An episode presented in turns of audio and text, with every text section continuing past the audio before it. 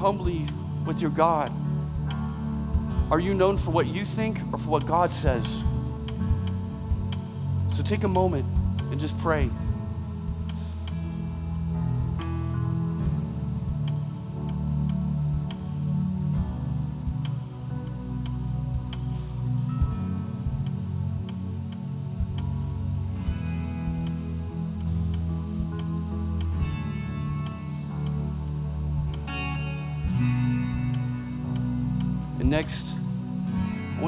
Pray for our first responders, our police, our military. Listen, they're being put through the ringer. Pray for them right now.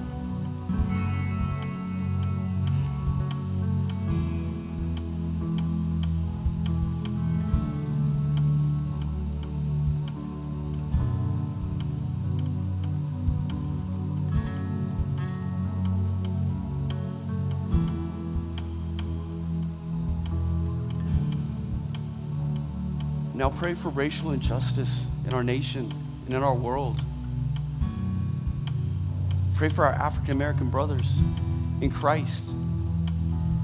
Because I saw them on Thursday standing up for the gospel, standing up for what Jesus has to say, standing beside police officers. And it was an amazing picture that only Christ can bring of reconciliation. Pray for our nation and pray for our African American brothers and sisters.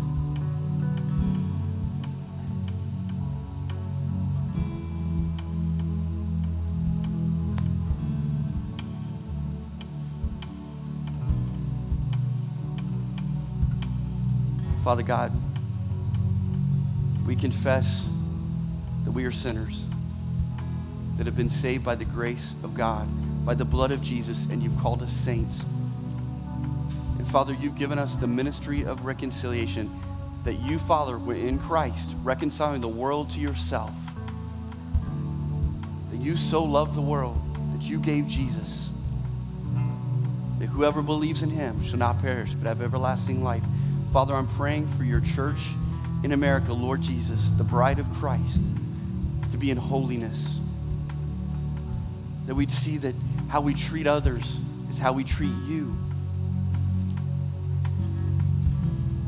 Lord, there's so many issues from abortion to social injustices to slavery.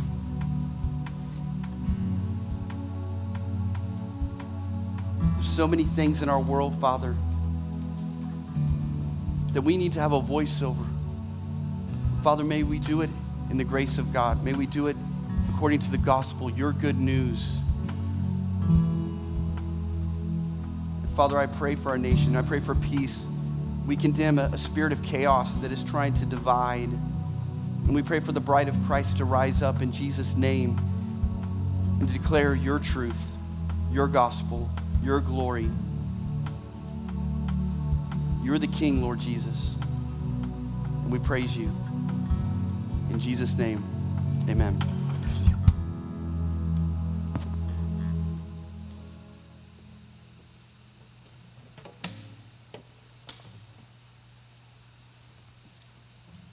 Good morning.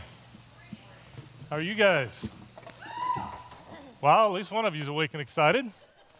It is good to see you guys. And I, I, said this last week, but I know even as I look around, it's still a little bit weird. We're doing things that are kind of abnormal, having to wear masks and coming in and sitting this way and doing things. But it is good to see your faces, or at least half of your faces.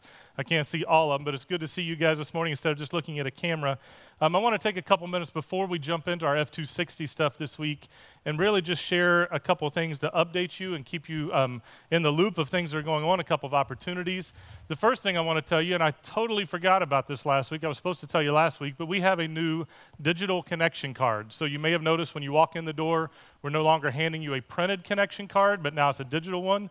Um, and so you simply text on your phone the word next to TBA Connect, which is 863 225 8565.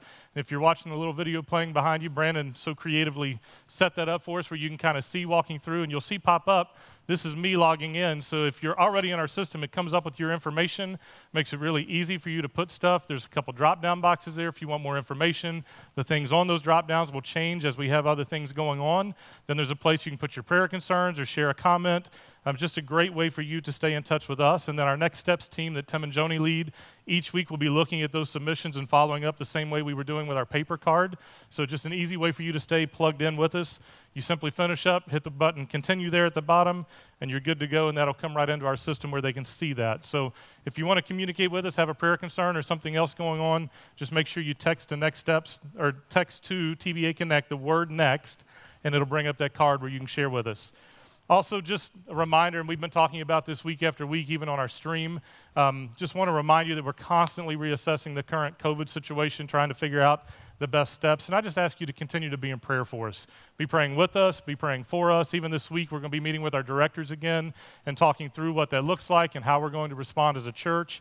So continue to be in prayer for us. I know it's a difficult time for all of us to navigate but I do just want to say thank you to all of you who have been willing to sacrifice and be a part of these things and, and do some of the things that we need to do to be the body of Christ to one another. We're all sacrificing in different ways, but this really is a beautiful picture of our walk with Christ. I also want to say thank you to all of you for your continued faithfulness in giving. Um, I don't know if you guys have been paying attention, but this entire time that we've been doing all this weird stuff with streaming and out of service and so forth, I think there's only been one week in like three months that we've been below our budget goal each week. Most of the weeks has been at or above what our budget goal is, and that helps us to be able to serve others well. Um, it's helping us to continue planning for the future, but specifically to serve and meet needs in our church family and also in the community. Um, and on that note, I want to also ask you this morning if you'll just be in prayer for our sister congregation in El Zapote, Honduras. This is the church that we partner with and go down to visit at least once or twice a year. Um, Pastor Medardo and his family there, they are actually hopefully reopening their live services this morning as well. They have a lot of other restrictions that they are having to meet to do that, like they're going to have to take temperatures and wear masks and do social distancing and a whole bunch of stuff, but they're reopening this morning.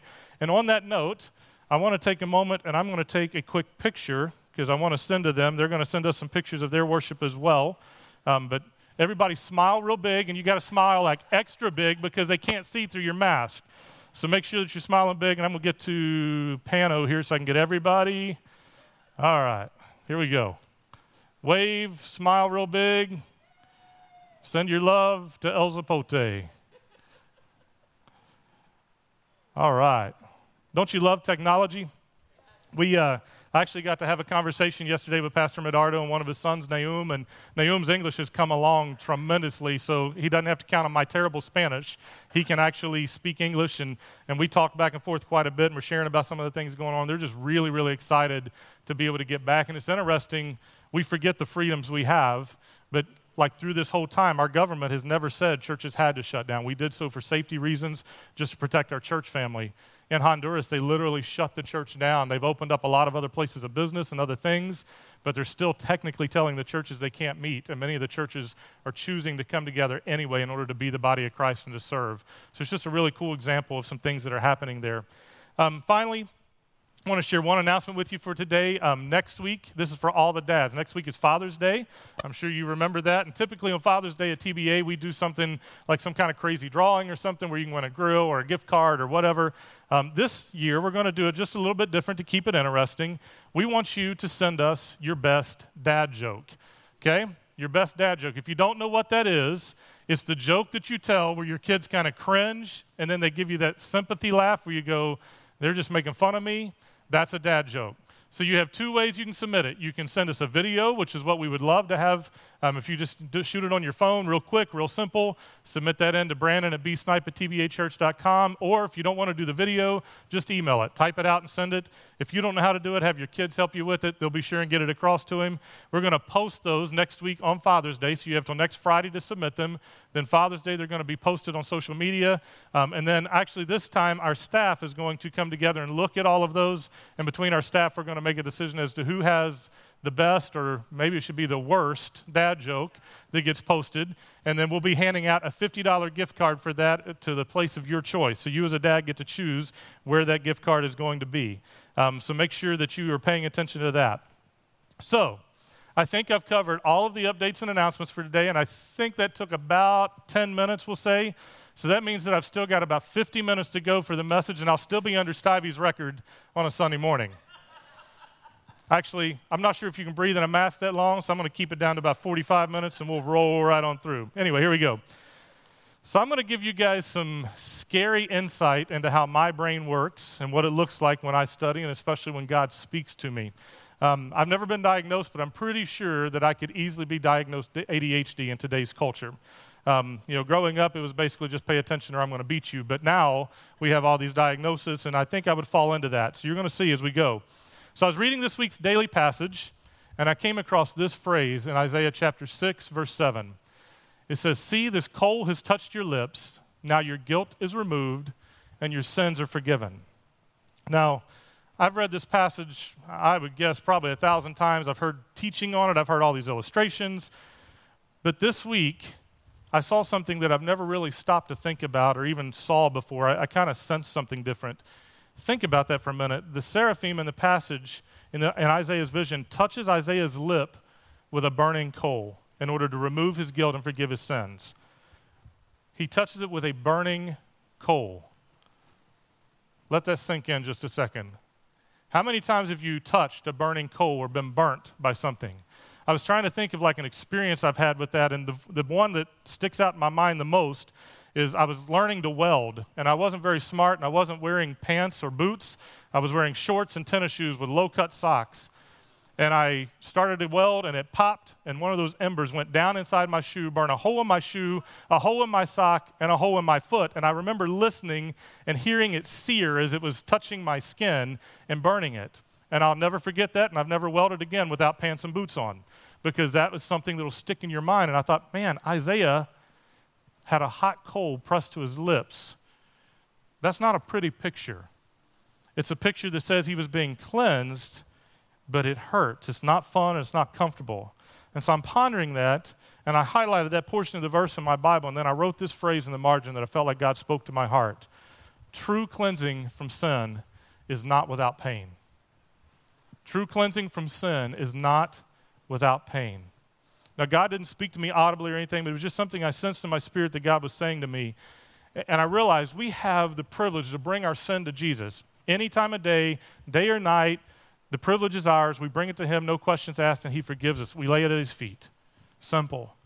But forgiveness is only a portion of being cleansed, like what he's talking about here. See, that picture of cleansing that we see in Isaiah is representative of true repentance, which includes a bunch of different things. It includes facing the consequences of our sin choosing to turn and walk a different direction, to make things right, and being willing to battle our flesh to gain victory over that sin in the future. And let's just be honest, sometimes that's painful. Sometimes it's not easy. It's kind of like the searing of flesh from a hot coal that we read in that passage about Isaiah. Christ has already paid the price for the forgiveness of our sin, and He's bridged the gap between us and God that caused our sin. We've received forgiveness at no cost to us. That's a picture of grace. But that doesn't mean that there are not still physical consequences here in this broken world that are caused by our sin. Repenting and taking ownership of our sinful condition involves more than just telling God, I'm sorry. It means truly dying to our flesh, beginning to live by the Spirit, and that's often a painful journey of change and cleansing, much like that burning coal to the lips, searing the skin. But I can promise you, and I think many of you can probably attest, it's worth that journey, and it's worth the cleansing that we walk through. Now, before we get too involved in that train of thought, and this is where you're going to see some of the craziness of how I think and go off on all these different tangents, I want to show you where that led me. I'm going to try to keep it just a little bit more organized, but I probably went like 20 different places as I was studying this week. But from that thought, I stepped back and I began to dig just a little deeper into the full passage of Isaiah 6 trying to really just to better understand what's happening and what he might be saying, what God may be trying to say to me, um, how he might be revealing something to me. What I came away with was this broader understanding of not only God's holiness that Isaiah walked into, but also our interaction with that holiness. So let's start just by looking at the short passage from Isaiah 6, and then I'll show you what I'm talking about. This is Isaiah chapter 6, verses 1 through 7. It was in the year that King Uzziah died that I saw the Lord. He was sitting on a lofty throne, and the train of his robe filled the temple. Attending him were mighty seraphim, each having six wings. With two wings they covered their faces, with two they covered their feet, and with two they flew. They were calling out to each other, Holy, holy, holy is the Lord of heaven's armies. And pause right there. Every time you see that, holy, holy, holy, that is indicating that it is a picture of complete holiness. That is like the definition of holiness. It's not just like we use the word holy, but it is a picture of completeness. God is absolutely holy. Holy, holy, holy is the Lord of heaven's armies. The whole earth is filled with his glory. Their voices shook the temple to its foundations, and the entire building was filled with smoke. Then I said, It's all over. I am doomed, for I am a sinful man. I have filthy lips, and I live among a people with filthy lips. Yet I have seen the King, the Lord of heaven's armies. Then one of the seraphim flew to me with a burning coal he had taken from the altar with a pair of tongs. He touched my lips with it and said, See, this coal has touched your lips. Now your guilt is removed, and your sins are forgiven. So, we've already talked just a little bit about the cleansing that Isaiah specifically went through with the burning coal, but I want you to step back just a little bit and look in general at how Isaiah responds to God's holy presence, his holiness as he walks into it. Now remember, he's having a vision and he's in the temple, and it's we're not really certain about this the way some of the wording is, but it seems pretty likely that Isaiah's vision is really of the temple in eternity. It's God's heavenly temple that he is in and he's seeing as this unfolds, not just the earthly temple. But he's seeing this and he's seeing God's holiness, he's seeing his presence. And as he does that, look at how he responds. Isaiah recognizes his own unholiness. And I'm not even sure that's a word, but the point is, in contrast to God's holy presence, Isaiah recognizes his own sinful condition and how unworthy he is to be in that place. In fact, his first response is one of fear. He says, I'm going to be destroyed because I have seen the presence of God. I've seen his holiness. I've seen how amazing it is. His reaction is one of humility and a brokenness. And when he stands before God, he realizes he's nothing, absolutely nothing. And I want to clarify here holiness is not just a characteristic of God, it's literally who God is. God is holiness. He's the picture that He defines it, and He is our only true picture of holiness. We use that word very flippantly in our culture. Think about it. What are some phrases that come to mind with the word holy? You see something amazing or you see something that kind of blows your mind, what do you say? Holy cow! That's kind of ironic, isn't it? If you stop and really think about it. I mean, I've flashed back to the calf that was made as the idol um, in Exodus when you're seeing the Israelites come out of Egypt, and we say things like that and don't think anything of it, when in reality, the word holy is referring specifically to God. He defines it. And we use it so easily, sometimes even with worse explicatives that I won't even go there. But I think we've lost the value and we've lost the importance of some words like that today in our language. We say them very simply, very flippantly, when in reality, they're a reference to God's holiness and how amazing that is. There's a Bible Project video about holiness that Dave was telling me about this past week, and this is one of those things we've shared with you often. It's a resource that I love, a resource I would encourage you to connect to. Um, there's a couple links there that you can see. You can go to BibleProject.com, or they have their videos on YouTube. All of it's free to watch, but they do a really good job of simplifying some complex subjects and helping you walk through it. And several of the things I'm going to share today, they share in that video, probably a little more succinctly and clearly than I will, even. Um, but one of the things I love is you're watching that video on holiness. Tim and Jon, who are the two guys that kind of lead that charge, they use the sun as an illustration to define God's holiness. And it's such a great word picture to be able to wrap your head around it. Think about it. From a scientific point of view, the sun is the source of all life here on earth. I mean, everything from heat that we experience to the energy that it gives us to how it helps us even to digest our food to what it does for plant life to give them the things they need to be able to digest and reproduce and everything that happens with plant life, the energy that it gives here on earth, the way it affects our orbit around the sun, even that is controlled by the sun. You know, it's our climate, our weather, everything ties back to the sun. And the sun is this beautiful thing and it provides all of this life force at a distance of approximately 9.3 million miles away. Let that sink in. We go on a road trip and we go a thousand miles and think we've traveled the globe. and the sun is 9.3 million miles away. And very much like we experience with God, think about what happens when you get too close to the sun. Even here on earth, if we're out in it too much, if we're exposed too much, what happens? We get sunburned, right? We have effects from the sun. But if you get too close to the sun, if we send up a space shuttle and they're traveling that direction, what's going to happen when they get closer? It's going to be burned up, completely consumed by the sun. The sun is powerful beyond our understanding or our comprehension, and it should be very similar to our understanding of God and who He is. At the right distance, the sun provides life as we know it. But the truth of the matter is, we don't control the sun. We can't say to the sun where to go or how to shine or how powerful to be or anything else. In fact, it controls everything in our world by contrast. We see the same concept related to God many places throughout Scripture. I think of the story of Moses and the burning bush, for example. You remember that? Moses walks up on the bush, and God says, You're on holy ground. Take your sandals off and don't come any closer.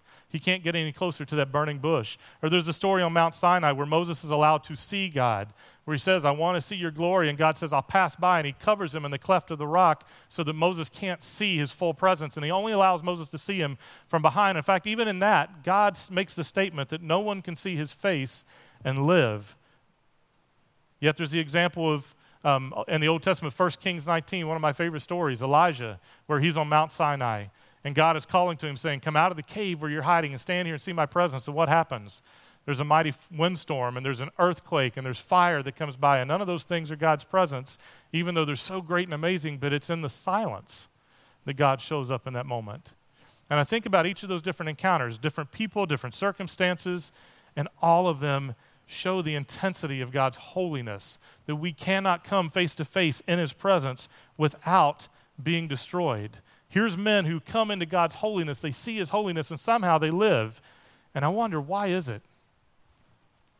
And I think it's because of how they approached God's holiness. Interestingly, it's contrasted very indirectly in this same passage in Isaiah. And this is what I want you to see today. I don't know if you noticed, but the passage started with this phrase it was in the year King Uzziah died that I saw the Lord. Now, we read over that quickly, and if you're anything like me, you probably look at that and go, okay, he's giving us a chronology kind of thing, telling us the time frame. This is when it happened. And he is. There's that truth to it, absolutely. But I think there may be something even deeper than that in this passage. So I want you to give me just a little bit of creative freedom here for the purpose of illustrating something to you. Think about King Uzziah and who he was. He was a good king in Israel's history especially compared to many of the other kings who came before and after him all around him. He was a good king. In fact, Second Chronicles 26 frames the king like this verses 3 to 5. Uzziah was 16 years old when he became king. Let that settle in. How many of you would want your 16 year old to be in charge of our country? That's scary. Very, very scary. King Uzziah was 16 years old when he became king. He reigned in Jerusalem 52 years. That's a long time for a king in this day. His mother was Jecoliah from Jerusalem, and he did what was pleasing in the Lord's sight, just as his father Amaziah had done. Uzziah sought God during the days of Zechariah, who taught him to fear God. And as long as the king sought guidance from the Lord, God gave him success. So Uzziah was a good king who did what was pleasing in God's sight for the most part. See, there's an interesting twist in Uzziah's story, much like many of the other um, faith giants that we look back at throughout Scripture. It's a part of the story that you probably wouldn't necessarily remember unless somebody pointed it out to you. I was reading through this in a commentary this week and it just grabbed my attention. And it's in that same chapter, Second Chronicles 26. There's a passage that bears the heading in my Bible that says this Uzziah's sin and punishment. And it unfolds this way Second Chronicles 26, 16 to 21. But when he had become powerful, he also became proud, which led to his downfall. He sinned against the Lord his God by entering the sanctuary of the Lord's temple and personally burning incense on the incense altar. Azariah the high priest went in after him with 80 other priests of the Lord, all brave men. They confronted King Uzziah and said, It's not for you, Uzziah, to burn incense to the Lord. That is the work of the priests alone, the descendants of Aaron who are set apart for this work. Get out of the sanctuary, for you have sinned. The Lord God will not honor you for this. Uzziah, who was holding an incense burner, became furious. But as he was standing there raging at the priest before the incense altar in the Lord's temple, leprosy suddenly broke out on his forehead. When Azariah, the high priest, and all the other priests saw the leprosy, they rushed him out, and the king himself was eager to get out because the Lord had struck him. So King Uzziah had leprosy until the day he died. He lived in isolation in a separate house, for he was excluded from the temple of the Lord. His son Jotham was put in charge of the royal palace, and he governed the people of the land. Now, I want you to just go back and remember very simply the layout of the temple and how this worked. There were layers of the temple with very clear boundaries as you came in. There was an outer courtyard where basically anybody could come into. There was an inner courtyard which had some different purposes, but one of those things was to bring your sacrifice to be able to present to the priest so he could make the sacrifice for you. Then there was the holy place, which housed the altar where they would make the sacrifices, as well as the place they would burn incense. And this was the duty of only the priests. Only the priests could go into the holy place, this courtyard within. And then beyond that, there's a smaller room called the Holy of Holies. And if you remember from that within the temple, this is where they housed the Ark of the Covenant and some other things that God asked them to leave there in the Holy Holies. And this was the place where God's presence dwelled. So each time you step into the next courtyard, the next place within the temple, you're getting closer and closer physically to God's presence within the temple.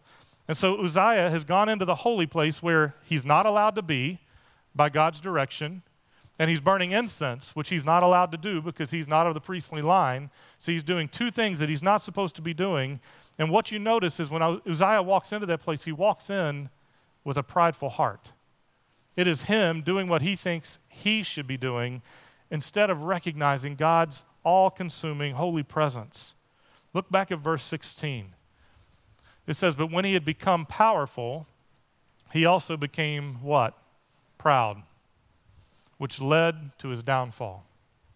He sinned against the Lord his God by entering the sanctuary of the Lord's temple and personally burning incense on the altar. He approaches God's holy presence with a heart of pride and of arrogance, not recognizing God's overwhelming holiness in that moment. More importantly, not recognizing his own sin and his own lack of worthiness. And what happens? Even after the priests try to reason with him, they give him wise counsel, they try to explain to him, point out his flaws. What happens is pride flares up and he chooses to, it says, rage at the priests in my Bible. He chooses to rage at the priests in response.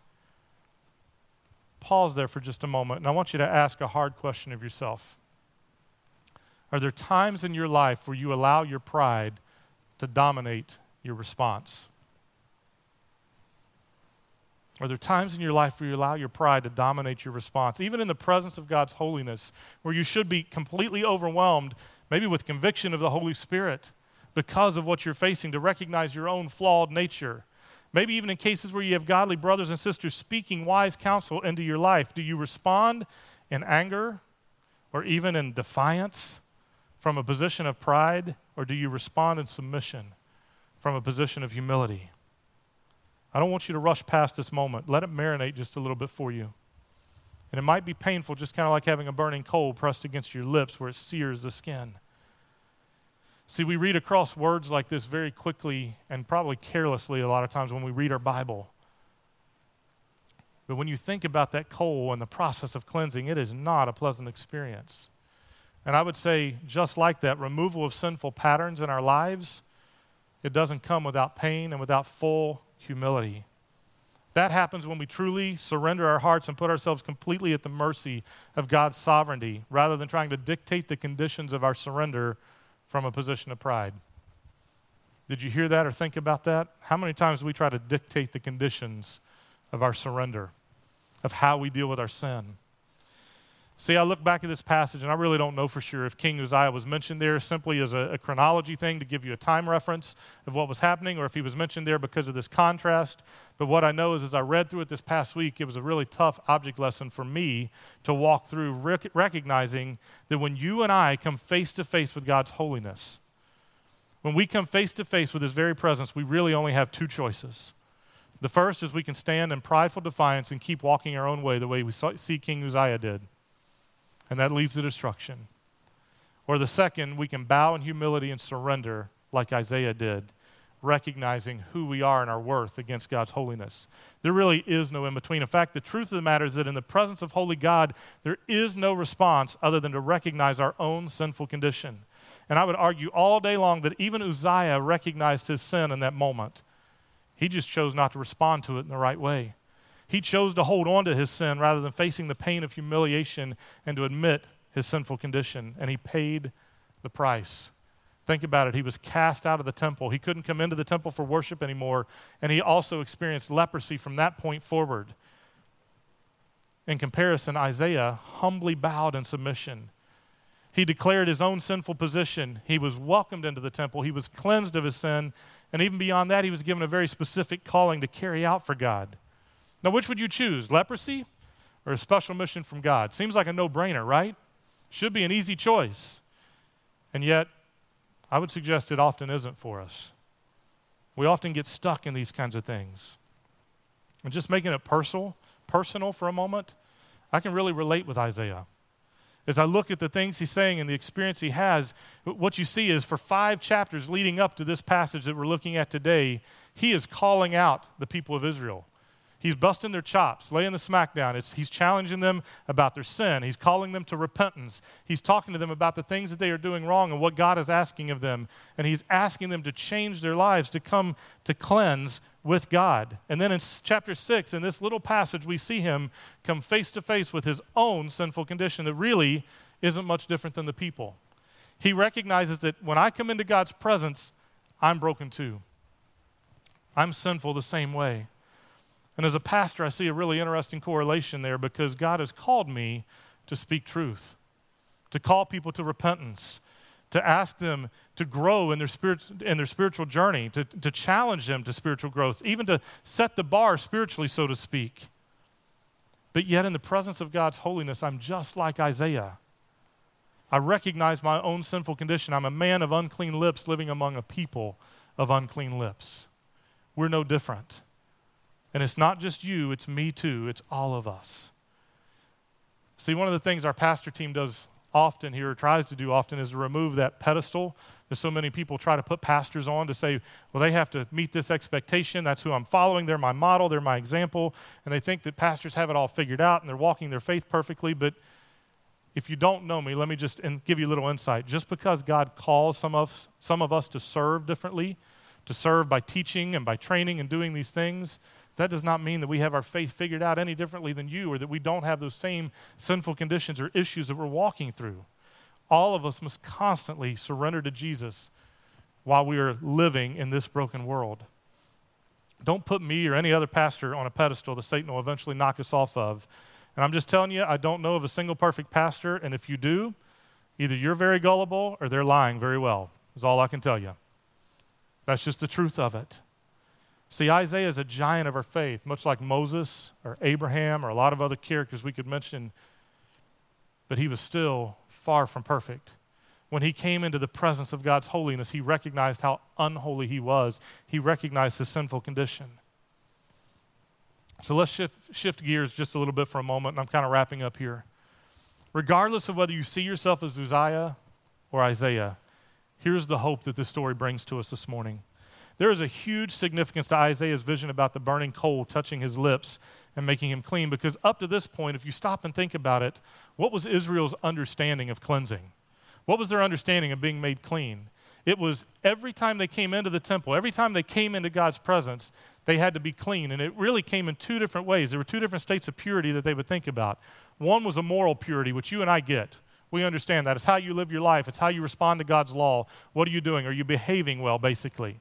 So that one we understand. But the other was a ritualistic purity.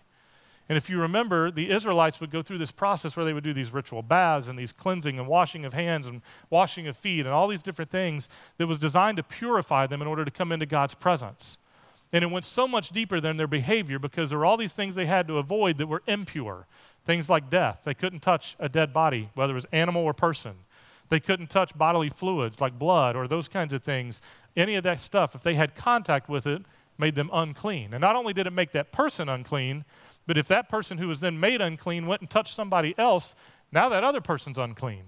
So it was this ritualistic purity where God's holiness, they recognized it as being so great that it wasn't even just their behavior, it was also what they came in contact with that could scar them and bring that impurity into them that could not go into God's presence. So they had to cleanse themselves to be able to go into God's presence. Leviticus, if you remember, gives all of those mandates all the way through, all those instructions about what would make them unclean or unholy, and they would have to clean themselves to be able to come into God's presence. But what's interesting is, ironically, I would probably argue that many people today who are far from God are really no different from the Israelites of the Old Testament. They look at God as this person that they cannot come to because they have to cleanse themselves or clean themselves before they can come into his presence. And what you see in this vision of Isaiah is the introduction of a whole new concept of God's love and mercy. For the first time, you see when this coal touches Isaiah's lips that instead of Isaiah's uncleanness being transferred to the coal or transferred back to God, instead, God's purity, his holiness, his cleanness is transferred to Isaiah through the coal. And it's a picture of Christ. It's a picture of what Christ does in our lives. His pureness, His holiness, His righteousness is transferred onto us. So instead of us making Him unclean, He's making us clean. And you see it all throughout the New Testament in stories of Jesus. Think about what Jesus was doing. He would go and He would touch the lame, and He would touch the leper, and He would touch the blind man, and those who were sick, and those who were demon possessed, and even raise the dead to life. And we don't often think about this because we just look at that and read into the miracles. But in reality, what Jesus is doing, he's going and touching everything that the law of Moses has said is unclean. You can't touch that. That will make you impure. You can't come into God's presence after that. And Jesus goes and touches each one and brings healing. And what begins to happen is instead of the impurity and the uncleanness being transferred onto Jesus, it's exactly the opposite. Jesus is so holy and so righteous and so pure that his purity is transferred onto who he is touching and what he is touching.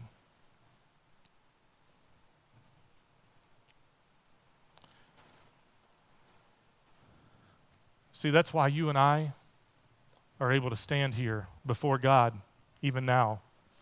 The truth is, it has absolutely zero to do with me and you, and it has everything to do with the righteousness of Christ and his holiness when Christ comes into our heart, when we make that decision to live for Him, to commit our lives to Him, to follow Him, to be a disciple, we've chosen a path that allows God to look upon the righteousness of Christ. It's the picture of justification that we talk about in Scripture. Christ gives His righteousness to us while we put our sin and our shame upon Him. We trade places. Band, you guys come on up. See, in Jesus' life and ministry here on earth, but even more specifically, His death on the cross and His resurrection, they literally changed everything for us. Now, instead of having to clean our lives up in order to come to God, we simply have to surrender our lives to Christ, and He begins to do the work of cleansing in us. And I don't want you to be fooled into thinking that this is some quick and easy, one step, one prayer kind of process. And hear my heart when I'm saying this, because for years the church, and I don't mean TBA, but the church as general, has done this whole sinner's prayer thing, and I'm not against it at all. We still do it here at TBA a lot of times. It's a, a first step. But you pray this prayer to invite Christ into your heart, to ask for forgiveness of your sins, to confess your sins. And that is the point where Christ comes into our hearts. But it is not the end of the process, it's the beginning of a journey where Christ is cleansing us. It really is that picture of sanctification that we see. And you see it best in Hebrews chapter 10, verse 14, where it says, For by that one offering he forever made perfect those who are being made holy. Think about that. When Christ comes into our life, we're immediately made perfect. Christ sees, or God sees Christ's righteousness on our lives. That's how he looks at us now. We're made perfect in God's eyes. But also, it's for those who are being made holy. It's the beginning of a journey. It's a journey where God is working in our hearts and Christ is changing us and the Holy Spirit is speaking to us and convicting us of things and beginning to cleanse us.